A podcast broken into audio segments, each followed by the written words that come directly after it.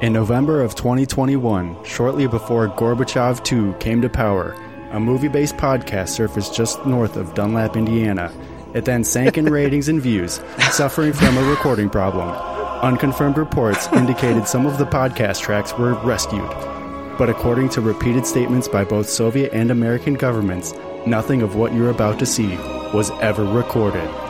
This is spoilers. That was amazing. Now, this is a Tom Clancy podcast right here.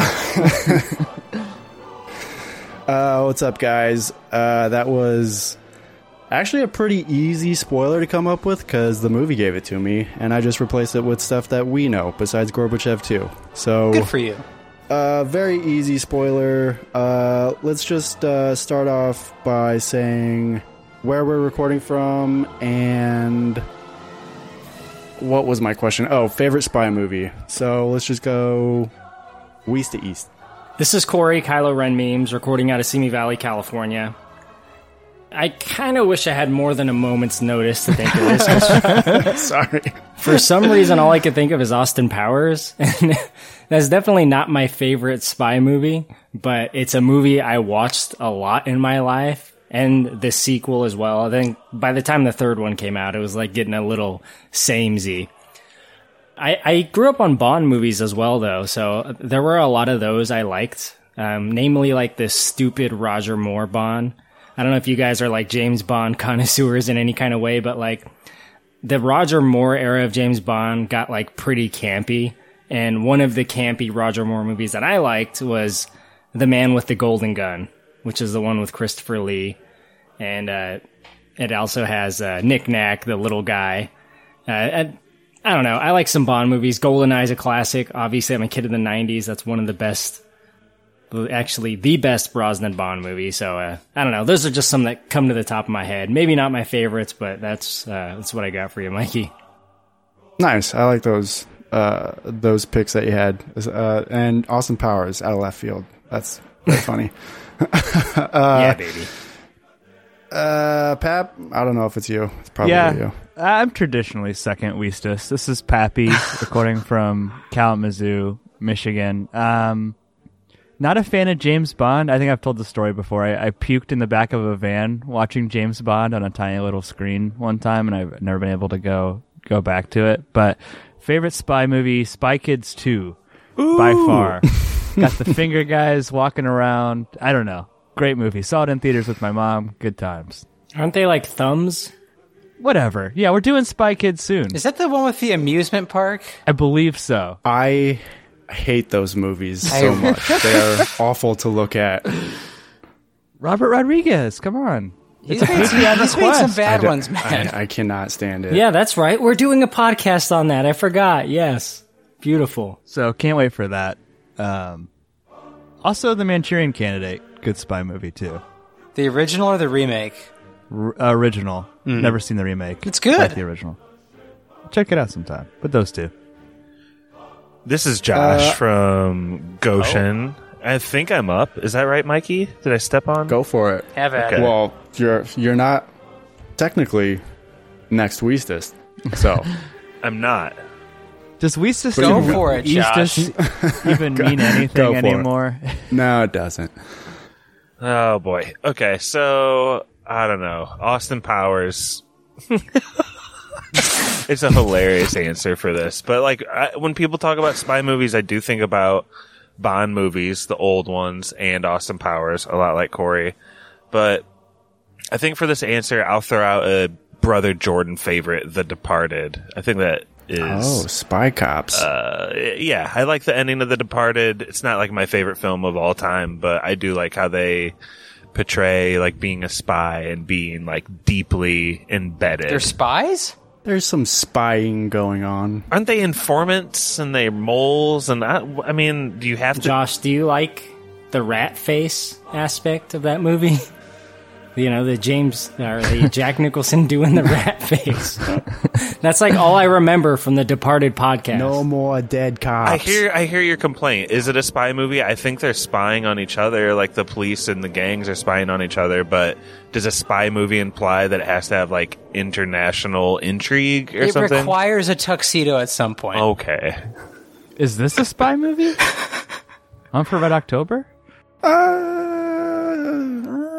Jack Ryan's considered a spy in other movies. I don't know what he's considered in this movie. He's an analyst. I- yeah, he writes Writer. books, I guess. uh, I'll go next. Um, I put Mission Impossible Fallout. Damn it. So the newest one. It's an amazing action movie.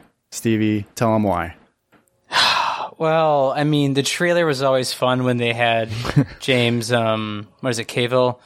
Uh, Henry. oh, Henry Cavill, um, pretty much just like cocking his arms like guns. Like, that was like one of the coolest parts in any trailer I've ever seen. But yeah, that movie is just amazing on so many levels, so many twists and turns. Tom Cruise does wear a tux, and the scene where they jump from a plane and like the camera is moving with them is incredible. So yeah, that would have been my pick too, Mikey. Another Alec Baldwin movie. He's great at spy movies. Oh yeah, he is in that, isn't he? Uh, is that everybody? Yes, because Josh went out of order. Thanks, Josh. Jeez.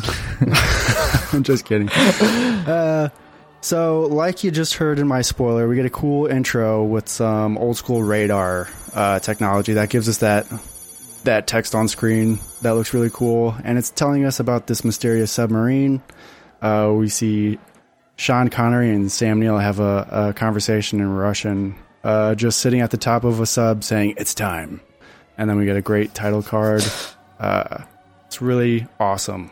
Uh, I, I don't even know why, but I just like everything about this movie. The music Uh, kills it in that scene. The music is so Yeah. good. The Russian like singing choir Russian voice. military stuff. Yeah, it's pretty prevalent throughout a lot of the movie, and it's it's really intimidating. It's really good. It's a cold day. Yeah. It's a hard day. And then next we see the protagonist, Jack Ryan, who's played by Alec Baldwin, and he has got some of the darkest and most luxurious hair that has ever been captured on film. and he's in a real big hurry. Uh, Josh, you rigged last week's trivia for me. Where is this man headed in such a hurry? You really did. I knew it. Uh, wh- where is he headed at the beginning, Mikey? Give me a hint. This movie Oh, is a boy. lot of ins and outs, He- bro. He's going to the CIA. He's going to Langley. Yeah, so we meet Alec Baldwin and he's got like his little daughter and they pull at your heartstrings. And this actually bookends the movie, Mikey, is that the daughter wants a little brother for her teddy bear since she realizes since her dad does really dangerous shit, she probably shouldn't have a real brother. Is how I take it. um, but yeah, Alec Baldwin, he's young here. He's got good hair. You see his family life for like just a snippet, and then he's kind of like off to the office, right? Yeah, they're not important. They don't mean anything to him. His wife is Gates McFadden. She is Dr. Beverly Crusher on Star Trek The Next Generation. I got to make a Star Trek reference. It was really nice seeing her, even for the one moment she was in the movie. I love that actress. She's awesome. Jack, you're going to miss the plane. Okay. Interesting. Um, yeah, there's a lot of people in this movie, uh, just playing a lot of smaller roles too. So, surprised, not surprised that there's just stacked top to bottom. Yeah, it's a stacked cast, man. Jack uh, flies uh, to Langley, and he has to teach a flight attendant about turbulence. I don't know why that conversation happens. It's really weird. He mansplains turbulence to her for sure. she like just doesn't know what it is for some reason. The sun, it's a star in our solar system. It heats the earth. Uh, and then he meets with James Earl Jones, Darth Vader. He tells him about the secret sub, or uh, Jack tells uh, James Earl Jones about the secret sub, and it's quote unquote uh, weird doors, uh, which are apparently caterpillar drives. And he shows him top secret pics from what appears to be uh, a PlayStation 1 video game. uh, it's just very large black and white uh, blurry pictures. Yeah, didn't Tom Clancy also bring us some of those too? What do you mean? Like video games. When I think of Tom Oh, Clancy, yeah. it's like Splinter think Rainbow Cell. Six. Yeah, they're all pretty garbage now, but he has some good ones. Splinter Cell's a pretty good one. Uh, and then Jack Ryan and James Earl Jones agree to uh, call up a like a retired sub pilot or a retired sub engineer to uh, just get some help on what what's happening with these pictures. Jeffrey Jones, not just any retired sub pilot. Oh, this has got a problematic cast. Maybe we shouldn't talk about Jeffrey Jones. Isn't he the guy that got in trouble for, you know? Yes. Okay. yes. I'll leave it at that. Did anybody catch where they got those pictures from? There's like two pictures that they like uh, pulling all this information from, and the caterpillar drives, and uh, I thought that maybe a character would come into play at some point. Did I miss something? Or They said it was British intelligence, I think, which is I, I can't remember. Jack Ryan's in London, so I think it's just how the it gets started. It's pretty a throwaway line, just kind of yada yada. Okay. We know about this thing now. fair enough. Yeah, the Royal Navy apparently is like way more prevalent in the book version of this. Now, I haven't read the book, but uh, I've watched some content related to the book, and there that's all the the mention they get in this movie. But yeah, they're more heavily involved in the book. So meanwhile, uh, Sean Connery, who's playing Captain Marko Ramius, uh, is getting his plans in order and dealing with a, a possible hitch in his plan. Pap, who's waiting for him in his cabin, and like, what's his deal? Why is he so important? It's the political officer, and if there's one thing that we learned from Death of Stalin is you got to watch out for political officers from the USSR. Um, I think this is also the moment, if I'm remembering co- correctly, where the language switch happens. Yes. Yep. This is this is like one of my favorite edits in this movie. Все. Иду как тац. Блажен. Бодрствующий и хранящий одежду свою. И он собрал их на место, называемое по-еврейски Армагеддон. And the seventh angel poured forth his bowl into the air, and a voice cried out from heaven, saying, It is done. I, I, I, I'm of two minds of it. I love it, but if you hated the language switch and thought it was dumb, I would also completely understand because it's like a really I think we're- creative. we're- Go ahead. I think yeah, I think we're testing the limits of the the the amount of Russian Sean Connery can actually speak. so See, we got to uh, get out of there. That's the thing. It's like this really creative, brilliant solution to a self-inflicted wound and problem. Because by casting Sean Connery, it's like you could have you could yeah, have yeah. cast anybody for this role, but since you ca- cast Sean Connery, now you have to have this like Mm-hmm. really creative edit. I, I, Josh, you're an editor. How do you feel about the language switch cut? I think that the self-inflicted wound wasn't even necessarily casting Sean Connery, but to have them start off talking Russian, like that drives your expectation. Like, oh man, this is going to be weird to hear Sean Connery in a different language for a whole film, and then I think that's necessary. it's so blatant when they switch over and never go back. Like, there's no logic to it, so just take it away, Stevie. That's that's kind There's of a ton opinion. of logic to it. Otherwise, it's literally just Sean Connery in a sub. and they have to n- make sure that like it's implied that uh, Jack knows Russian at the end because that's how he understands what he's saying in the sub.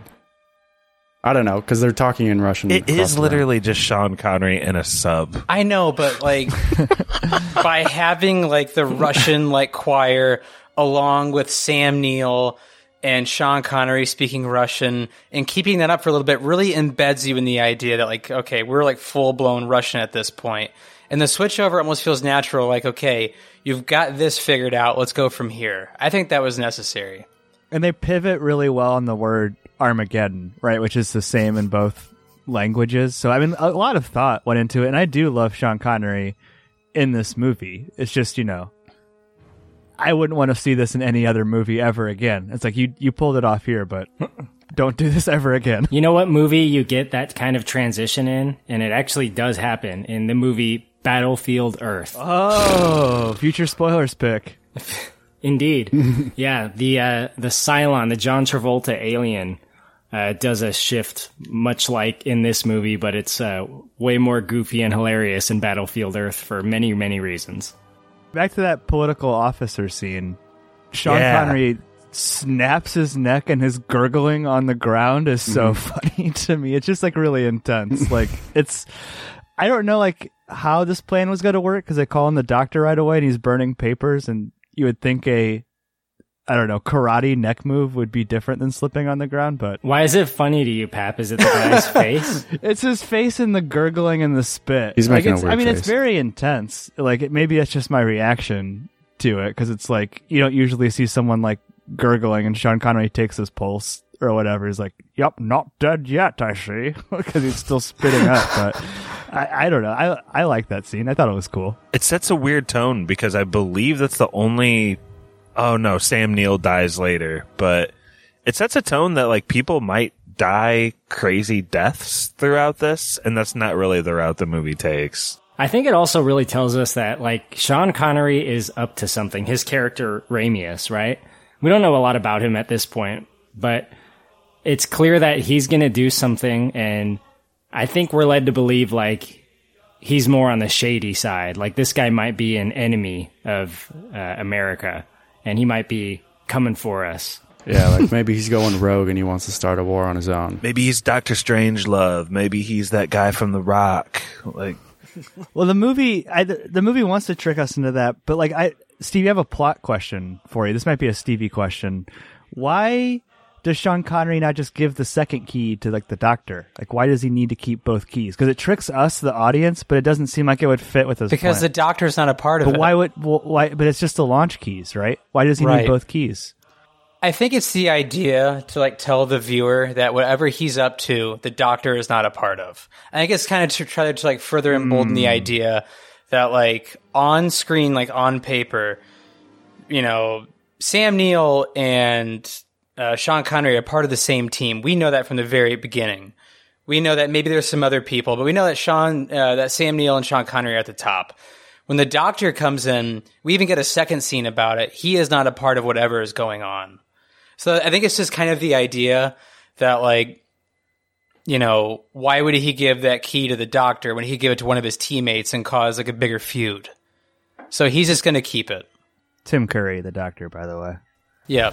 Isn't it also just a power play? Well, it's it's kind of like the same thing with the, with the murder. Uh, who's going to question him? I mean, this is you know Exactly. Mother Russia at this point. This is uh, are you questioning me? I'll fill that out in my report. Uh, but yeah, like in that safe, I guess it was just telling them to move, uh, change positions or something, and that was obviously not Sean Connery's intended plan. So he had to kill that that PO, and they're obviously not following those orders.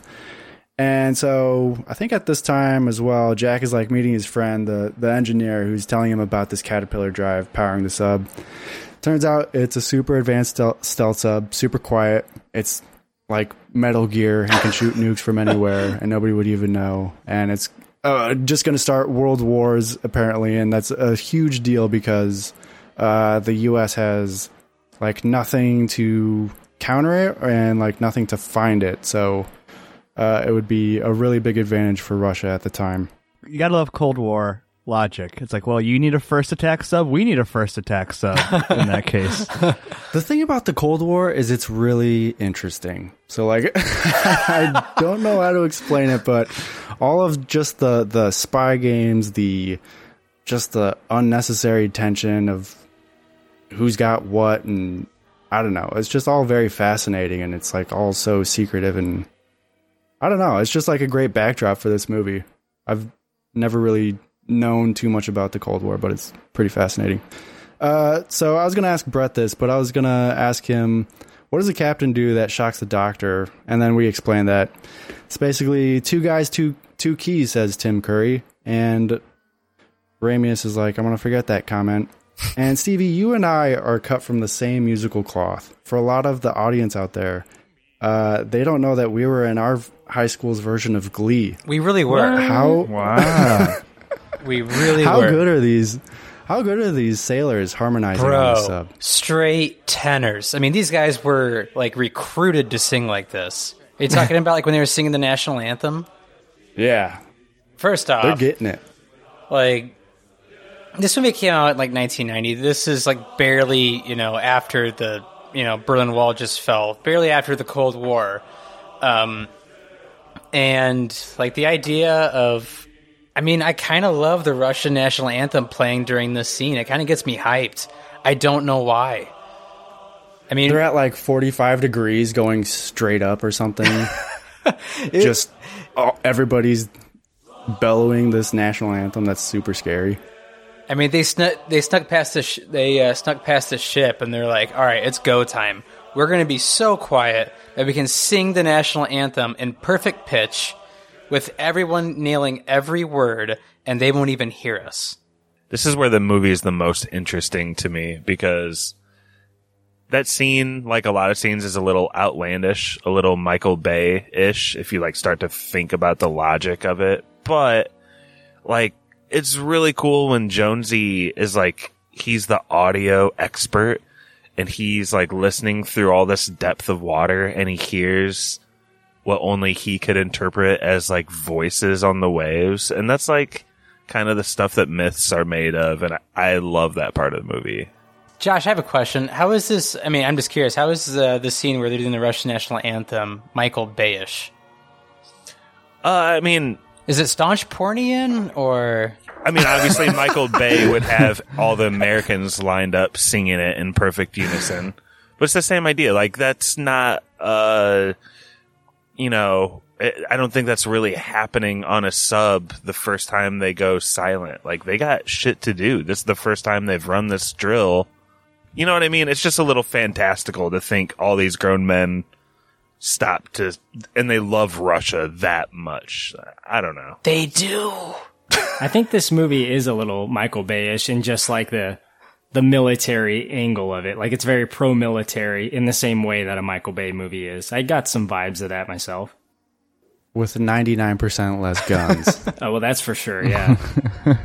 the fact that they would be singing on this sub and Jonesy would be able to hear it, that's like, that would be insane. That, that, that technology would be absolutely crazy. So that part is just a little fantastical for sure. Uh, I don't know if Michael Bay is inventive enough to think of that. He's got other stupid inventions that he's created for his movies. I just love the Jonesy audiophile, like audiophile angle of this movie. I think that's really cool, and Yeah, he's pretty cool.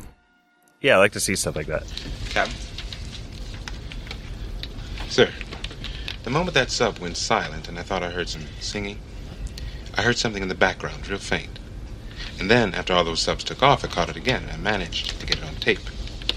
I washed it through the computer a few times and I was able to isolate this sound. When I asked the computer to identify it, what I got was magma displacement. See, sir, the SAPS software was originally written to look for seismic events. And I think when it gets confused, it kind of runs home to mama. I'm not following you, Jonesy. Sir, I'm sorry. Li- listen to it at 10 times speed.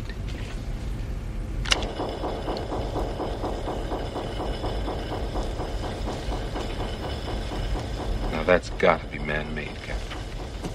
So the U.S. guys are like super confused because, like, yeah, like we said, Jonesy's like, what what's going on here? And then Jack has to bring this information to the Joint Chiefs, which is pretty intimidating because he's just. I think he says he's just he just writes books or something for the CIA. He doesn't really do this type of thing, and he's just kind of wrapped up in the middle of it. And he has to report about these subs. And he has this theory that Ramius is going to defect. I don't know how he comes to this conclusion. Uh, a lot of he mentions some things like he has no ties to Russia really. He's from a different country and his wife has died, which is a kind of a big thing for Ramius. He brings that point up quite a few times throughout the movie. And the Joint Chiefs pretty much labeled Jack Ryan as a political spy submarine savant of some sort and he's he's he's now the guy in charge and the one to to really like head this operation. Do you guys know anything about Jack Ryan other than this movie? Like, Um, is he sub based or does he just have this side hobby where he's really into them? so it kind of depends, like on the Jack Ryan story. Um, it's not all military, but the most common, like not all naval or like sub base, but the most common thing with Jack Ryan is he's kind of like James Bond's introverted cousin. Uh, he's typically thrust into action where he doesn't like go looking for it. He's very, I mean, the line "I'm an analyst" is in every Jack Ryan movie. Yeah. He's like a reluctant spy. Yeah, He just gets tossed in every time. But he has like like he, there's always the the story of like he was in this helicopter crash and he he was a marine at some point. Uh, but he was seriously injured or something. Uh, so Ramius Kylo he wants to like Tokyo drift through this thing called Thor's taint or something uh, with these caterpillar caterpillar drives going at full speed. Is this a good or a bad idea? And what happens to the sub? So yeah, real quick, have we really explained the caterpillar drive? Like, I will.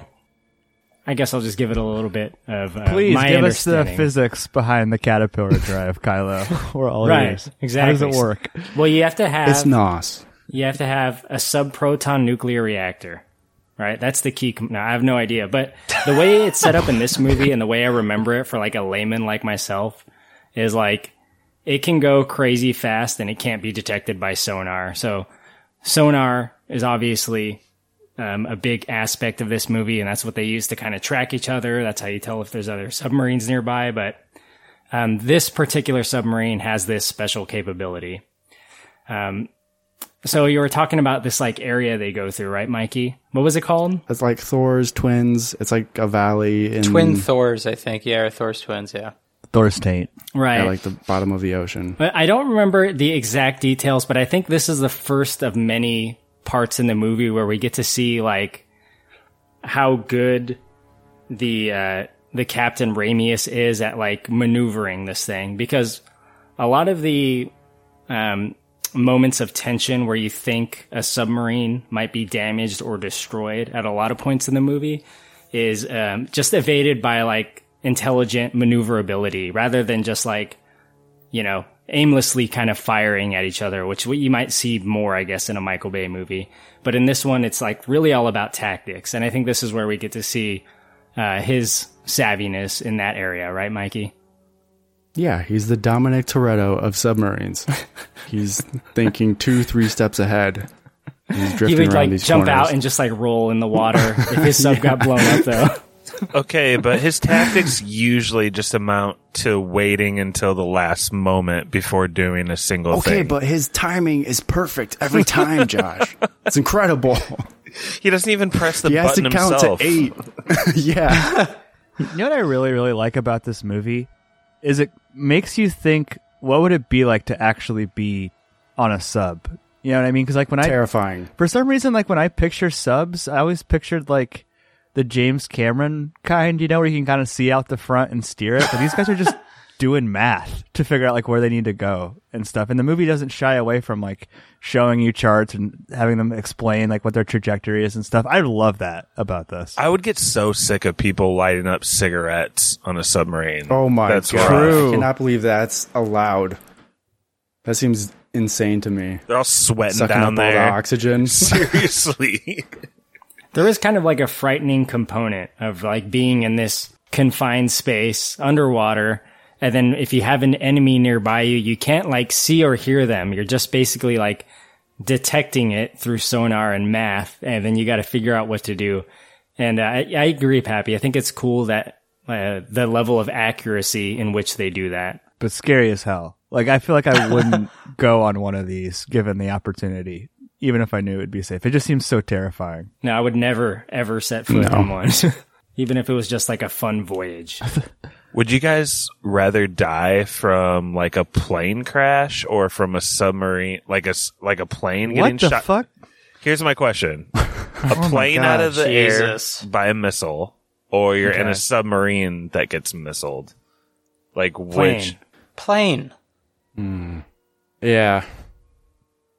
Because then I wouldn't possibly drown if I survived. Yeah. And then possibly get eaten by a shark if I survive that. yeah, Yeah, the just ocean just dead. adds too much It's too much fear down there, Josh. You don't know what's down there.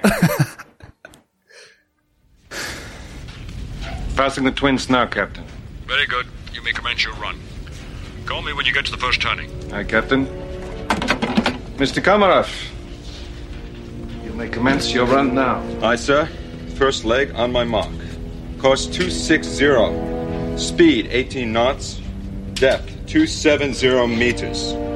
Five, four, three, two, one mark. Diving command, course 260. Course 260 Y. Speed 18 Course knots. 260. Speed 18 knots I. Stop hissing, Dory. Give me a stopwatch and a map, and I'll fly the Alps in a plane with no windows. The map is accurate enough. Uh, so the engineers are just like Ramius is crazy. He's losing it. We cannot follow these orders. They're he's going way too fast. And then the Caterpillar drive ends up failing. And then uh, another Russian sub. I think it's this one might be piloted by Stellan Skarsgård.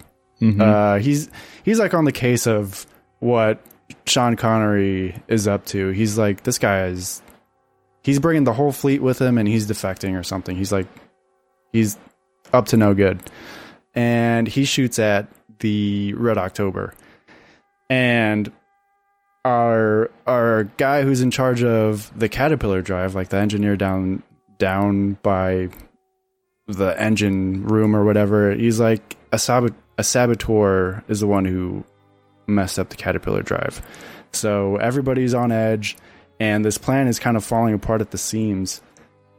Josh Jack is on his way to this US sub, which has like Jonesy and everybody on it. Does he make it there uh, fairly easy? To get to the other submarine? Yeah, he has kind of a hard time. Oh my goodness. Okay, so Jack Ryan, like, there's this one BA submarine that really all it comes down to is that they got Jonesy and he can hear for miles. and so he's like, I gotta get on that sub with Jonesy because he's the man. Meanwhile, Jonesy is like already tracking that sub, but they have to pull out to take this message. And like, they bring in this analyst by helicopter. I mean, it doesn't make much sense, does it, Mikey? Like, you don't bring in an analyst. So why, why can't he just radio in and like tell them what he analyzed or something? But it makes for an exciting scene because practically they're on top of this big boat. I think one of the guys that's trying to like grab him gets thrown off. At one point, the helicopter's gas is like running low. Um, I could pick this apart like movie sin, like movie sins wise, Mikey, but this is like really fun stuff to watch. I don't want to really like knock this around too much. You know what I mean? Uh, it's just, I mean, yeah, you bring up a good point. Why?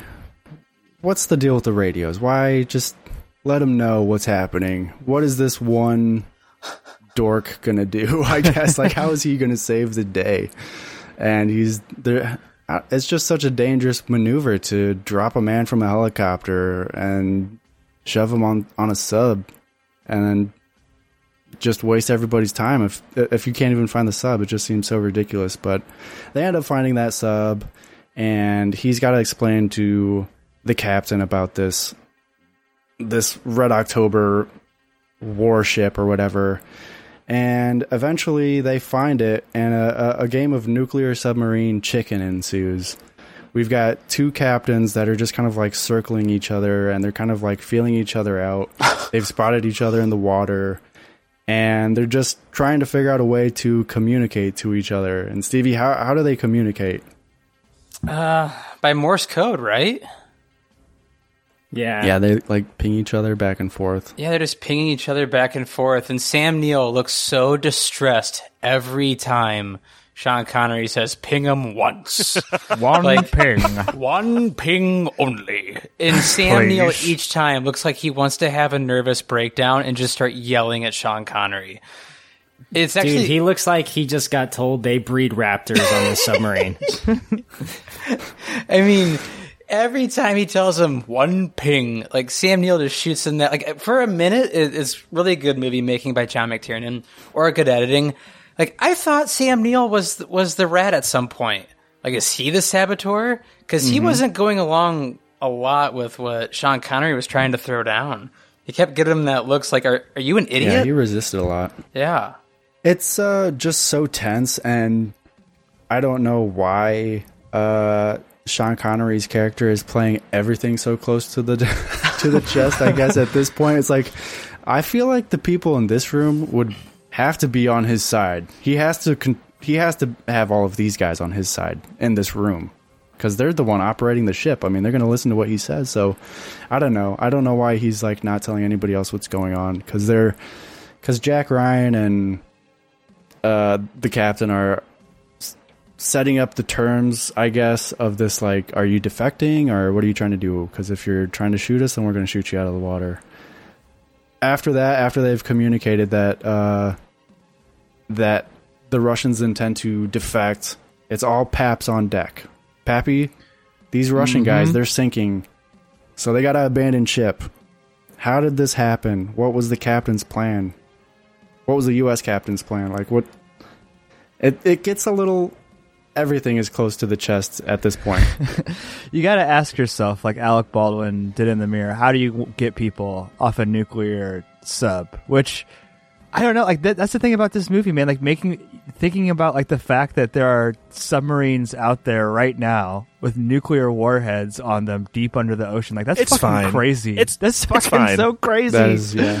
It's so it's, this is such an insane weapon, and of course, one of the things you have to worry about when you have a nuclear submarine would be radiation leakage. So, I love how Sean Connery is just playing Tim Curry, the doctor, like a fiddle in this scene. Um, because the doctor's just been this huge spur in his ass the whole movie, and like. Sean Connery lets Tim Curry think that like he's calling the shots, but he's really just doing exactly what Sean or Sean Connery wants. So they all evacuate the boat, they get on the lifeboats, and then an American warship pulls up and kind of complicates things a little bit. Those are some of the funniest insert shots too, because that leads to like all of the Russian crew, like being in their little flotation devices, watching kind of the battle unfold. And every Mhm. time they think like Sean Connery is like standing up for the Russian cause, and they're like hip hip hooray, but they got it totally yeah, these wrong. are the guys that are like in the dark that have no idea that Sean Connery's like defecting. no, I don't know. They just think a war, a war hero was like going down with the ship at this point or something. But yeah, we get kind of like, um, kind of like uh, a, an interesting, an interesting trick played by uh, Darth Vader here. He that, that warship shoots a torpedo for sure at the Red October, but they end up detonating it right before it hits, thus making everybody else around in the in the area thinking that they sunk this this ship. So the Red October is still out there, uh, and it's got it's got what? It's got our Russian guys. And I think Jack Ryan and the captain of the U.S. ship are headed there on their little like attachable submarine ship or whatever. So there's like a lot of sneaky stuff going on to get the Russians off, and now we're trying to get the defectors on the U.S. ship. Stevie question. Josh. Can you explain this part of the plot to like a normal person? I'll do my best. Because everything Mikey said, I think, is technically true, but that's tough. What's happening?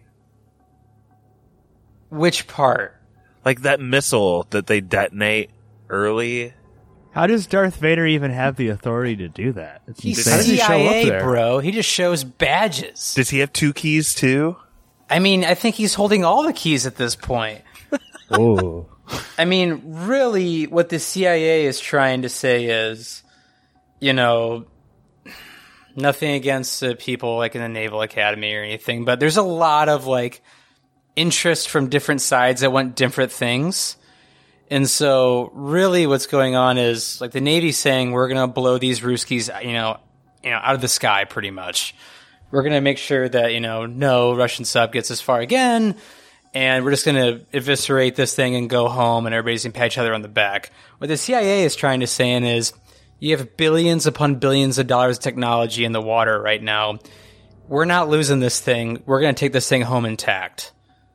So that's pretty much what the CIA is trying to say. Yeah, if anyone's going to start World War III, it's going to be America.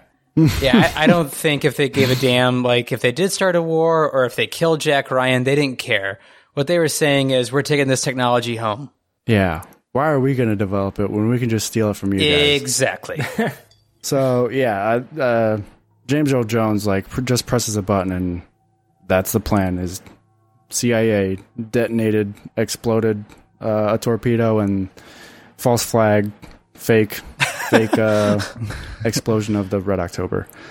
Uh, and so everybody's on board the Red October at this point. All we got Jack Ryan, we got Sam Neill, we got Sean Connery, we got all, all the guys Jonesy. on the US sub. All, Jonesy, okay, there. Don't let's not. I, we've gassed up Jonesy a lot, but the captain Scott Glenn is an amazing fucking actor. So He's been in a lot of good. good movies. He's like the main FBI guy, I think, from Silence of the Lambs. I think he's fucking incredible as well. Like no slight to Jonesy at all. He's great, but Hell yeah, I- that's my boy, dude. That's Stick from Daredevil. It's old wise man from Sucker Punch. What are you guys talking about? He's been in a lot That's of stuff, known dude. Very for. prolific What actor. is his He name in great. Vertical Limit? Does anybody remember? oh yeah, it's a Vertical ridiculous awesome. movie. Vertical Limit's crazy. Uh, yeah, I agree, Pap. He's pretty good. Uh, like I said, everybody, this whole cast is stacked, so he's a really good actor. Uh, I was gonna ask Brett this, but was uh, Brett life on the line? You got to take commands from either Sean Connery or the old wise man from Sucker Punch. Who are you listening to? Brett would never Uh, pick a communist ever. He would rather die, die a capitalist and li- listen to a communist and live. Uh, so that's a pretty tense moment where Jack Ryan just has to like jump into the seat of this sub, which is absolutely ridiculous. But he's he's tilting this bad boy left and right apparently, and he's we we've got missiles that are being fired, and we're turning into them to disarm them somehow. The saboteur ends up shooting Sam Neill and fires a bunch of rounds into the command center. Everybody's ducking. Uh, for some reason, we've chosen Ramius and Jack to run after the Saboteur, probably the two most important guys. I don't know why they are the ones to go after this guy. Uh, but Ramius gets shot immediately. he's he's not no longer part of the pursuit. Uh, Stevie, what happens in this like big boiler room? How does Jack find the Saboteur, and who is it? So, is this supposed to be a big reveal or or a uh, ironic reveal? Because The it cook? seemed it seemed kind of like you know, kind of Scooby Doo-ish of Jack Ryan to go, you know, the fry cook. It just Ratatouille. yeah, exactly. And this dude is ready to blow them all up in the name of Mother Russia. And my question for Pappy is, hmm. like, was this dude an insurance p- policy for someone above Sean Connery that's not on the ship? Like, is he there just to make sure like everything goes smoothly, and if anything goes awry, blow it up? I think that's just kind of one of the things that's inherent with an authoritarian regime, right? You got to have a lot of ears on the inside, a lot of counter spying, Lots lot of ins, spying. lots of outs. because there's just so much paranoia it takes to keep those things going. So I mean, yeah, it, you know, KG classic KGB bad guy in this movie, but I I really don't want to skip over when Sean Connery's laying on the ground bleeding and he looks at Alec Baldwin and tells him to be careful what he shoots. I mean, come on, Alec Baldwin probably should have listened to that 20 years later, 30 years later, right? Oh, no. Was no one else thinking that? And Alec Baldwin's like, I got to be careful when I shoot. Later, it's like, yeah, you should be. Oh. Okay, I do want to speak to that, not directly, but indirectly, Pappy, because we brought it up on the last episode. It was breaking news when it went down. Yeah, yeah. Well, s- Alec Baldwin in this movie and of this era is unrecognizable to me as modern day Alec Baldwin, old Really? Alec Baldwin. Yeah, I He can't even voice. connect them. I look at this man and I think, man, he should have been in more movies. I forget that it's Alec Baldwin. so I didn't make that connection because there's such a disconnect for me. Josh, what do you think about that? Mm, man, I don't know. Like, what happened on that set is pretty terrible, man. Uh, she got like shot through the chest, and the bullet struck like the DP behind her. The director. Yeah, and like he was like, "What the heck? That stings!" And Alec Baldwin was quoted on set as saying, "What the fuck just happened?" Like totally breaking character, and even she was like speaking a little bit after. Ha- like it's a pretty Damn, horrifying Josh. scene. Yeah, Pretty dark. People are going to go to prison. What people? Um, I imagine those that were supposed to be checking the firearm before it ever made it to set. Apparently, there was just like random live rounds and all of the blanks too. It's like somebody's got to be held accountable for that. It's uh Mhm. usually that stuff like passes through like five hands before it ever gets to the actor. It seemed Yeah, like an corners were unsafe cut, culture. yeah. Yeah. Didn't seem good. I've heard claims of sabotage as well, though. Fry cook? Well, what I heard is that some of the crew was actually using that gun for target practice during off hours, which is very strange. But also, people like had already left because they were like uh, not satisfied with the working conditions. So people like were actively striking. People walked off set. So because of that, they were cutting corners to get things shot. Apparently, not in the uh, and I mean you know on film shot.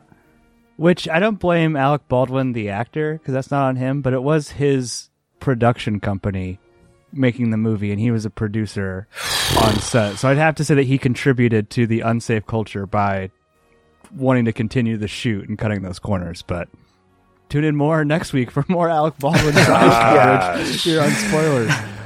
we'll we'll start up the news podcast of all the movies, all the movie news you want to hear about. Um, I uh, where are we at? Uh, yeah, the saboteur. It's like the fry cook that witnessed everything happening in the beginning of the movie with the two keys. Yeah. uh, it's just a. I I don't know why he ends up being the saboteur, or maybe after seeing that he he does all of this to like stop uh Ramius's plans. Maybe I don't I don't know if he was a, a saboteur the entire time. Um, but uh, I just love the way it looks when Jack is standing up and like that room is all red. Uh, it's a very cool backdrop of uh, just the final final scene. Even though it's kind of boring and nothing really happens, Jack just kind of like falls down from the ceiling and shoots the shoots the guy. Um, but we still got like one more antagonist that's on our tail in the Red October. Stellan Skarsgård just keeps firing missiles at us. Josh, who who blows up Stellan Skarsgård boat? Man, it's so nice when he finally gets blown up. uh, is this where Jack Ryan like takes the controls like he's one of Richie Rich's friends coming to the mansion for the first time? Yeah. They're weaving all over the place. and Jack Ryan's twisting a knob. for some reason, this like last bit of the mission, Sean Connery can't lower himself to like take a seat at this control panel. So he has Jack, inexperienced Jack Ryan do it. And basically Jack Ryan, you know, he shoots this cook turned spy that you talked about. And it's pretty quick, but they show him like drenched in sweat after that. So it's almost like, oh man, he, it's like his first kill. And then he's like, also take out this full sub full of dozens of men. Now that you're on a roll, you're on a hot streak, buddy. well, it's like Stellan Skarsgård shoots this missile, and it's just like they have evasive maneuvers or whatever. They're dropping these things to throw the torpedo off of it, and it gets lost at, in in the water.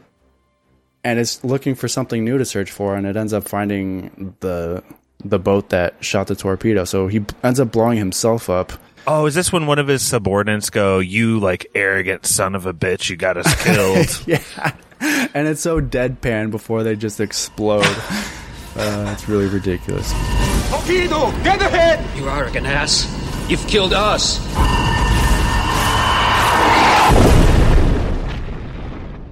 The way Stellan Skarsgård and like his ship is framed in the movie is, I think, really cool. Mhm. This is like another Star Trekky thing for me because like Hmm. they're lit like really red and green, and like Stellan Skarsgård looks like very sweaty. Like you can tell he's like a clear like villain, right? Like he's coming after them.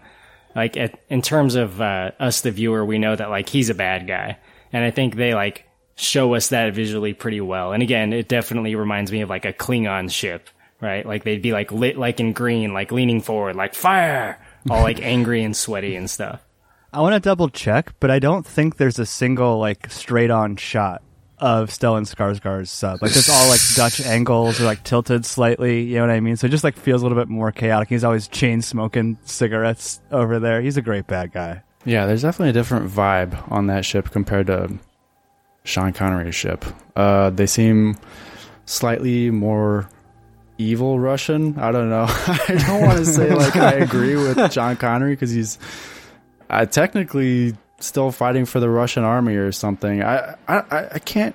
I don't know. I just does he really expect to just like Sam Sam Neill mentions that he wants to just move to Montana and have two wives and they've never even talked to an American yet and they've got their lives planned out in America. I don't know, it just seems very bold.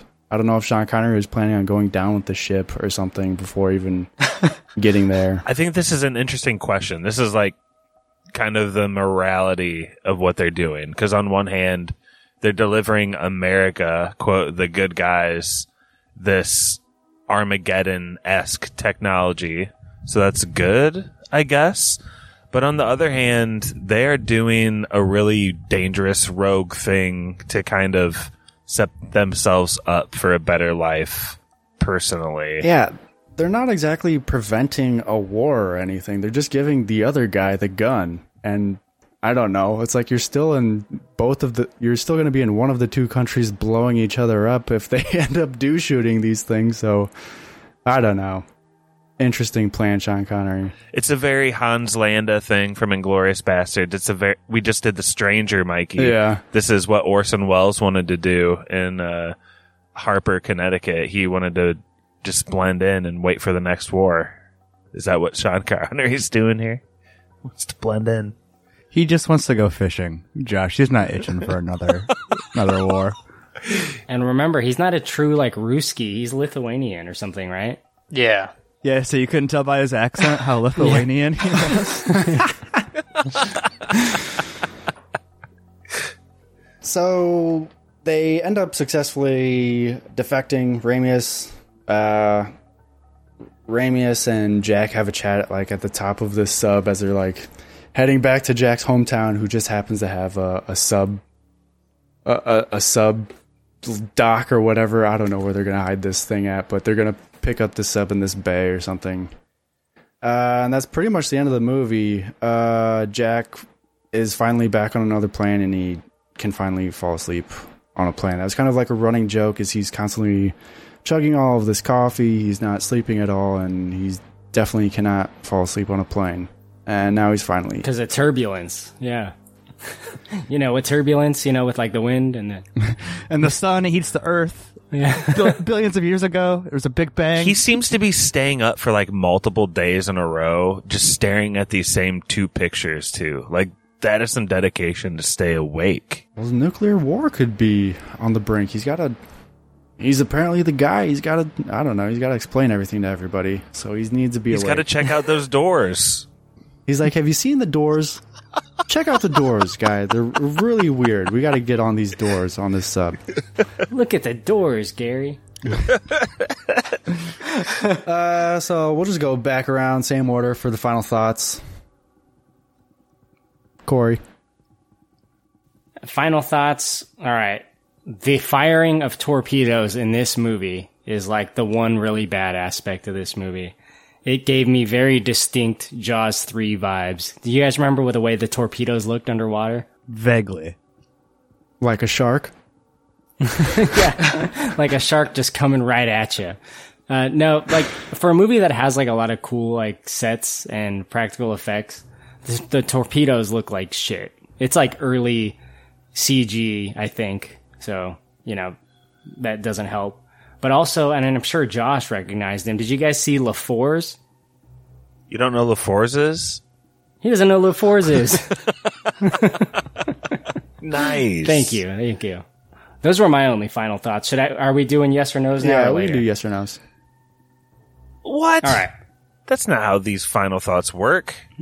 That's gonna be this. I'm just Hey, gonna go running the back show and here. ask yes or no right afterwards. F- Yeah, it's fair enough. Look, Mikey is the Ramius of this podcast right now. I, I want to defect. I want to get out of here. All right, I'm going to give this movie a yes, Mikey. I have seen parts of this movie in my life, and I realized that I was watching it. It's always like a weird feeling when that happens. I think this was on a lot in like 1993 on TNT.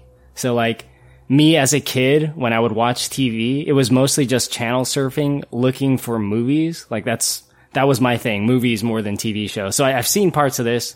It was cool to watch it in its entirety and, uh, you know, just get the full plot because I had no idea what I had seen when I was younger. But I think this movie is pretty good for the like, uh, slow burn military drama that it is. And when I looked at it earlier on IMDb, one of the, you know, IMDb will give it three genres, I think, or two in some cases, but one of them was action. And, uh, this movie, I would assume was marketed as an action movie, but it's not really an action movie, is it? It's more just like, um, a tense drama, maybe in the area of thriller. But for what it is, it's really good. You know, it's a lot of conversations building tension to a situation of, uh, things you mostly don't see, just like the characters in the movie. But I, I liked it. Good performances. Pretty cool. Relic of its time. Uh, yes for me. Cool. This is Pappy recording again from Kalamazoo, Michigan. A few final thoughts here. Uh, John McTiernan, Three Movie Club, Rarefied Air for directors, Die Hard, Predator, and now this. Uh, I didn't love the Die Hard shot in the movie though when Alec Baldwin's like crawling around. It's like the same shot of like It him is. looking up, And like the ducks.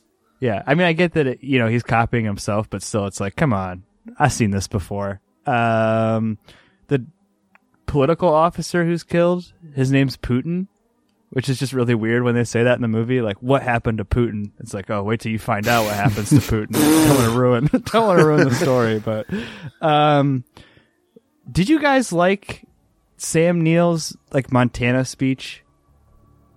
I love Sam Neill, Three Movie Club as well. He wants to go out there and dig for dinosaur bones. Yeah, dude. He just wants to come to Elkhart and get a recreational vehicle and drive it to Ways, Montana. Ways Wabbits. Yes, I did like it. Jeez, I what did you like about it? Don't get all aggressive Why- with me. I'll get aggressive. I I am defending this Rushi staunchly, cheesy. Pap. It's so uh, it's so over the top and cheesy. It just doesn't fit in the rest with the movie. It was like I wanted to see Montana. It's like okay, whatever. Well, I mean, think of it. Like this movie is set in what 1984. I mean, he probably saw Easy Rider once and was like, you know what? I want to go do that. All he's shit. known as the harsh, cold land of Russia. He wants That's all he knows. The harsh, he wants to go to the harsh, cold Montana. land of Montana. All right, that makes sense. It's Tabby, valid. Can I jump in on your final thought and ask you a question? Because Please. I feel like we could have a whole podcast on this versus Doctor Strangelove. Uh, like all the way down the line, I think plot wise, there's like a lot of the same things happening. hmm And it's like, I mean, it's a good story to tell, right? I mean, it's one of those times where it's you look at the art that's being made, and it really is addressing the concerns facing humanity at the time, right? And, and Doctor Strangelove does it in a more silly way. This is more of a thriller, but it's like, as I said, I was watching this movie, I'm like, fuck. There are subs with nuclear missiles just vibing in the ocean all around the world. Like, and like, I know that there's probably multiple fail safes, but like, how, how many times have we had close calls? You know, like actually madmen or people wanting to defect and be getting violent or something. Yeah, they w- they wouldn't tell us about everything for sure. They would never tell us about this for sure. we have no idea. So it's like, yeah, I think it's like a really important story to tell. And kind of, I don't know, kind of on that same thought too, just another final thought that I had. It's like, you can tell why in the 90s, so many movies about the government and like TV shows about the government are like, they have all this super technology, right? Because it's like directly after the Cold War. So it's like people like looked at the government like, holy shit, like, you know, we're, we're flying subs through Thor's taint, like Mikey said, not even being able to see anything at too fast. Like, what else are we capable of? So, pretty crazy. Last style thought I had as much as I like the language switching at the beginning, when it happens at the end and they're all like standing in the sub, you know, it's just a little disorienting then. I, I don't know if you guys felt the same way, but it's like, it's so cool when it pivots on Armageddon and then they're like speaking Russian and speaking English at the same time. Yeah, yeah, I can get that. Uh, is that it, Pap? So what, what was that? A yes? No? Yes? Oh, I'm not done. Oh, yet. okay. I'm not done yet. I also like the what books scene too with Sean Connery when he's like describing what books he wrote and they're barreling down that torpedo head on and it just breaks apart. I didn't know torpedoes worked like that. Feels like a cheesy trick for the audience. Um, yeah, I'll give it a hard yes. I really liked it. I could see if you're watching it and you're like, oh, this is such jingoistic Brett staunch dad movie, but I don't know. It, it really didn't bother me when I was watching it. And you know, it's, I mean, it's kind of like a realistic story of the Cold War. And like I said, I think it's better to like tell these stories to get people thinking about nuclear weapons and like, I don't know, than any blowback in terms of like, I said, like extreme patriotism or anti-Russian Mhm. sentiment. So yeah, hard yes. Really interesting movie. Doesn't feel its length. Great pick, Mikey. Stevie? No, this is all Josh. We're going same order. This is Josh. Oh, right, right, right. Okay, I'll give this a dumb yes, a, a shallow yes. I'm kind of calling the movie slightly dumb, but I'm also calling myself slightly dumb here. I was actually shocked twice by my power cord on my computer today, so I feel like I lost a couple brain cells right before watching this. But uh, I had a hard time figuring out like all the back and forth, like technical aspects of the military, CIA, Ruskies, world powers, ambassadors, Jack Ryan's analysts, like a lot of just words. I think Sean Connery, like, it kind of got repetitive a little bit. The same trick of him waiting to the last minute to pull off a stunning move.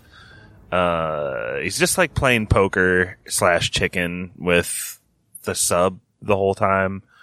Uh, but I'm still giving like it's a fun watch. Like it, when you're in it, it's fun.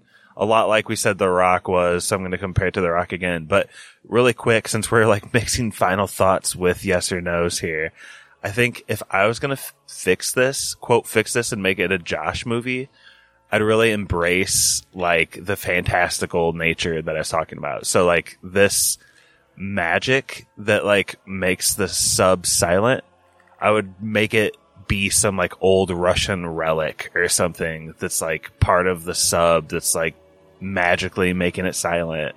And when they're in Thor's dingleberry or chode or whatever, like a balrog should like come up and try to like snatch them Okay, or this is a something like that different real movie. quick. What are you? I- This is are you uh, talking? Time This is Bandits. Tom Instead of using- Lord of the Rings. Josh. What the fuck are you talking about? You know when they send up the periscopes and they're talking in like Morse code? I think it'd be cooler if like subs standard had like a telepathic person on board. Josh wants The Shining What on is board. this movie? Yeah, he wants Alec Baldwin and Sean Connery talking You want with The more of like an Indiana Jones? The Nazis are after this weird technology, ancient technology that could give them an advantage in the war type twist. Josh wants twins and clones. And that concludes my yes or no segment. I'm giving it a dumb yes. Can I ask you a Josh question since you asked me one during mine? Sure. Who's the Christ-like character of The Hunt for Red October? Another the movie. uh Sam Neill sacrifices dreams in Montana for the greater good, right? I don't know. R.I.P. I like his speech now. You convinced me. Stevie, I'm so confused by Josh. Josh, w- I got shocked today, you really- okay? I'm shocked. do you re- Twice. do you really think that John McTiernan and Michael Bay are on the same level? I mean, Pap listed off some bangers of John McTiernan. That's not even the whole filmography, I'm sure. No, John McTiernan is 100 times the director of Michael Bay. Like, if Michael Bay directed this movie, it would be a nightmare. There would be there wouldn't be one shot that lasted more than half a second. It would be the most disorienting experience we could ever wish for. I agree. And The Rock Shame on and you, The Rock came out after this. Yeah, that means Michael Bay is a John McTiernan Great. hack. I agree with you. Okay, good. Uh, this is Except for Armageddon. Armageddon does have Aerosmith. And The Rock, obviously. Yeah. Um, but this is like the hardest of yeses. I absolutely love this movie. This is my favorite Jack Ryan movie. Uh, I think Alec Baldwin is the best Jack Ryan, even though he only did one outing as Jack Ryan. Um, I think it's a great movie because let's be honest, submarines are kind of fucking boring, and this story and the you know and the direction of the acting made it very suspenseful. And like Pap said, it did not feel its length at all. All the acting is awesome. The music is a banger. Uh, score is awesome. So yeah, I give this the hardest of yeses. Probably the best submarine movie there is. That's high praise. Uh, Mikey, recording from Goshen, Indiana. My review is yeah, I like this movie a lot. I agree with Stevie. It's probably the best Jack Ryan movie. Uh, we brought up a lot of good points. It kind of pulls a a pretty good magic trick of making subs pretty interesting. Uh, there's so much tension on this boat, and subs just seem like a really boring setting for a place, but it, it's all very tense and it's not exactly action, but uh, you feel like action could pop off at any moment. And it's got great editing and framing of all the shots for such a, a tight space in this submarine. So it's like the ultimate lazy dad afternoon movie. Uh, just Pap, you brought up a, a really good point of like, wow, this really could have gone a different way and been like stauncher porn or something, but it just kind of shows how scary nukes really are, and it's just kind of Mhm. more of a. I'm not going to say a horror film, but it's like, wow, that that's a possibility, and we never ever think about it ever, and it's just out there all the time. So, it's just important to know that nukes are out there. I guess is the is the moral of the movie. Um, but I love it a lot, and I give it a, a solid, solid yes. Um, so trivia, you guys ready? What food would this be, Mikey? What are they? Uh, the doctor is eating something gross looking. A submarine sandwich? Oh, a, a Jersey Mike sub. Now that's what I call a hole in one. Uh, yeah, pretty fresh Jersey Mike sub. Have it Mike's way. Uh, Jersey Mike, if you want to sponsor us, that really appreciate that. Yeah. They took Dude. chicken parm off the menu, so they're dead to me. and there goes the Jersey Yeah, Mike we- sponsorship. okay. Yeah, we don't- we as don't- quickly as it arrived. Quiznos, what you doing? Uh, so trivia, we're just gonna do closest to. Uh, I'm very lazy with the trivia, but do we have the order? Uh, give me two seconds. I'll... I think I fixed the order. There was a lot of controversy on the Stranger episode. Took a lot of heat for this order. Mikey, obviously, the Hunt for Red October. Then Josh Great with start. the Stranger. Then Brett with the Burbs. Then Stevie with the Ring, or sorry, the Collection. Um, Mm. Korey with Hedwig and the Angry Inch, and then Pappy with on the Schneid with the Ring. So, and I'm also playing for Korey tonight too. So Korey has two Wow. Schneid picks down here, just waiting. But it's weird that Hedwig was so much before the ring, but yet that's ahead of you in the order. But okay. Don't ask me about. Ask Korey. It was Korey's choice. I don't know. Back, backdoor trades and deals have really screwed Are you up. going to bring this up every time until Korey wins, Josh? Korey, new the thing bit? is, Korey gets like it's closest to, and he gets the last two picks for it. And it's been the the longest since he's hosted. That seems like a He fair. deserves it. I miss Korey hosting. It's true. All right, Korey, this one's yours to lose. sure is. Don't screw it up. Uh, the Philadelphia experiment is a conspiracy theory surrounding a U.S. Huh. naval ship being rendered invisible uh, in late October of 1943. The U.S. government denies that this ever happened, that the U.S. Eldridge ever took part in any sort of experiment. How long of a boat is the USS Eldridge? Closest to will win. Pap, you are first. Well, I think we should be. It'd be Josh first, the stranger. And what in in what unit of measurement are Yeah. we talking here? Feet. Okay. Okay. Centimeters. Yep, yep, yep, yep. Uh, Man, of all the questions about that, it's how long this ship is. Uh,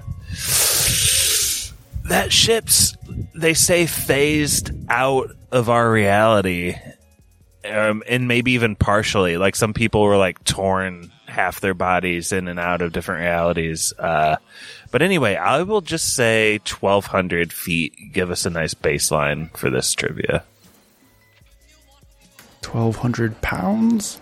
Interesting. Okay. Stevie. Oh, I love my wife. Um, I will say 300. Kylo's first pick.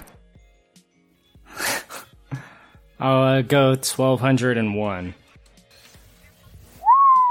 Pap slash Kylo's second pick. Yeah, what are you going to do here, buddy boy? Three hundred and one. That bastard. Wow. Okay. Wow. Pap coming in out of nowhere. 301. The answer is 306. Yeah. Wow. Stevie seems so confident in his answer. I'm like, Stevie's got to be the closest here. Did you guys watch a documentary or something? Why? I, My wife was last week. They said like the Oh, ship was a football field in length. Yeah. Oh my god. That's lucky. Yeah, that's why I said I love my wife. And Pap just goes in there. Well, you gotta have a better poker face. But if it makes you feel any better, I don't get to pick a movie. So, and Josh can stop bringing up why has it been so long since Korey hosted too. And that's So, Korey, not do you- even my point. It was just that he was. Never mind. Hedwig. Never mind. Korey, I give you my pick officially. Thank you, Pappy. I appreciate that. do you want us to go to break and come back to you, or do you need? or Yeah, do let's know do now? that. All right, take it away, spoiler man. Special thank you to our patrons Matt Troll, It's rumored he has a special place in his heart for you. Brother Brian, I did the bio on him last year. He's taken out the lead boat in each new subclass for the last 10 years. Druid King, One thing only. Nick, Big son of a bitch. The Meg, You've lost another submarine? David, When's the last time you slept? Nurse Stacy, You know, if you did try and get some sleep, the flight will go a lot faster. I can never sleep on a plane. Turbulence.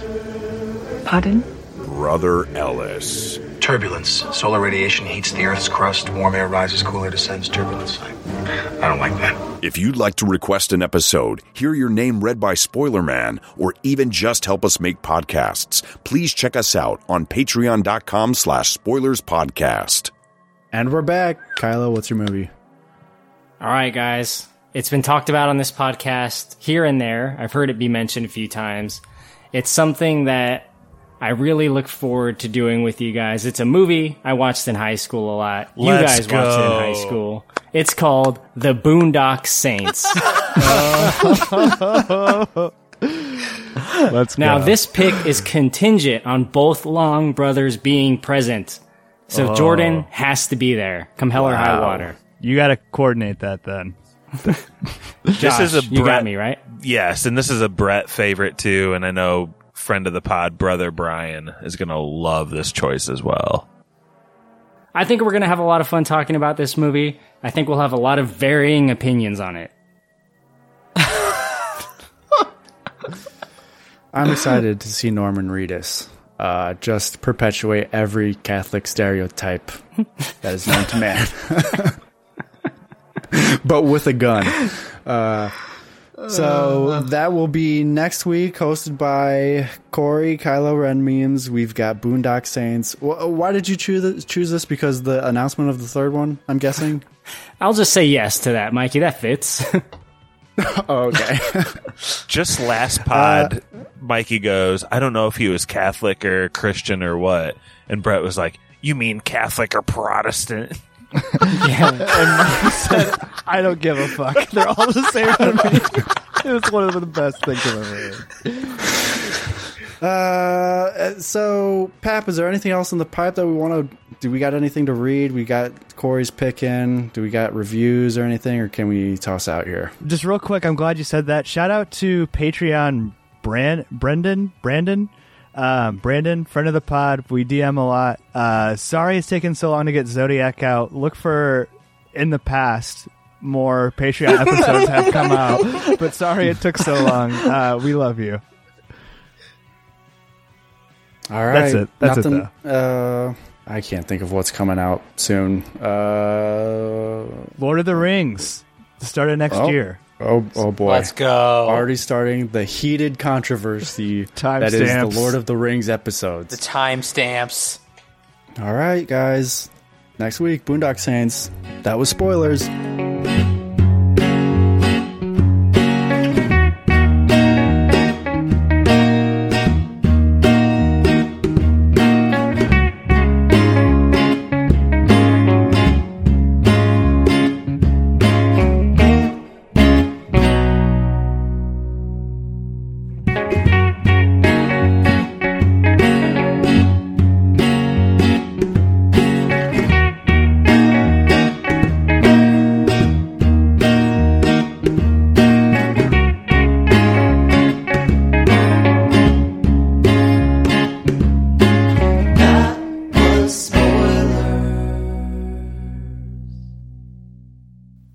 This happens, it's totally like the Green Knight scenario. Korey was like, "I, you can take one chop off my head, but then eight trivia's down the line, I get to chop your head off." Right. When And I- I when I took saw the deal. Green Knight and the dude, the the Green Knight got down on one knee to take like the blow from uh, Dev Patel. I was like, just poke him in the shoulder. Exactly. Yes. Cut it, cut him on the shoulders. I'm still bitter that I was the only one that had the balls that say the movie was horseshit. I said I'd no. People like You that went- movie. No, you did I gave not. it a no. You said, I'm not sure if I can give it a yes or no at this time. I have to watch it you again. did. No, I gave it a no. No, you didn't. I edited the episode. I think I would know. How much do you want to bet? Did you edit in and no? How much Did you edit in a How and much no? do you want to bet? ADR'd himself right now? How much do you want to bet? I'm pulling it up on YouTube. Pull it up, Jamie. We've got backdoor deals. We've got edited Stevie? in nose. The, How the much sanctity money of do you wanna bet? I'm not betting you money. I got a kid to feed. So I'm not. I'm not looking it up then, and I'm right. Carry on. That's good hijack content. Uh, one sec, I'm deciding between two things: something that you guys will Okay, like to I pod on, and something that you guys will hate to pot on. then I am should- looking this up. Probably should do the like. Let the Yeah. hate flow through you. Please not like it's Pat too. I was thinking about picking something on that level, but I think I'm gonna skip that. Yeah. the Green Knight is the Lin Manuel Miranda of movies of 2021. What the does Green that Knights. mean? The Green Knights. I'll say this, Stevie. The Green Knights It's a musical? probably fifty percent better than Lamb, at least. Like, Well, that's not great news for Lamb. no, Lamb. it's not. But It was a good podcast though. explain what you mean by the Lin Manuel Miranda thing. People act like it's good when it's just not. Like you can look at something, you just go, "Well, it's not very good," and I think it's quite obvious. Lin Manuel Miranda has ran his course of Oh. popularity, in my opinion. Never mind. What's the next Lin Manuel Miranda project coming out? Encanto, and Disney didn't even put his name on it. They're really distancing themselves from it. Yeah. it's kind of sad. Good. I'm ready. By by the way, I will say I was wrong. You guys were right. Yeah. I gave it a yes, a soft yes. Yeah, because you did that, and everybody was like, "Well, Pap gave it a yes. I have to give it a yes." Think how much you could And, be like, feeding Josh- your kid now, Stevie. I know, and Josh and Brett were just like, "Well, I should give it a yes too." I gave it the Stellan first yes. Unlike Stellan Skarsgård, I'm not an arrogant ass. I will admit when I am wrong. I am sorry. Mm-hmm. Stevie, I gave were it the first yes. I gave it a yes. You gave it a no, and then I can't. Pap. I can't tell you how concerned I am for my long term memory, though. That was this is very concerning because I was. I can't tell you how was concerned I am. You 100% gave that movie a yes. Yeah, you're right. Sorry. We can get back to spoilers. That was spoilers.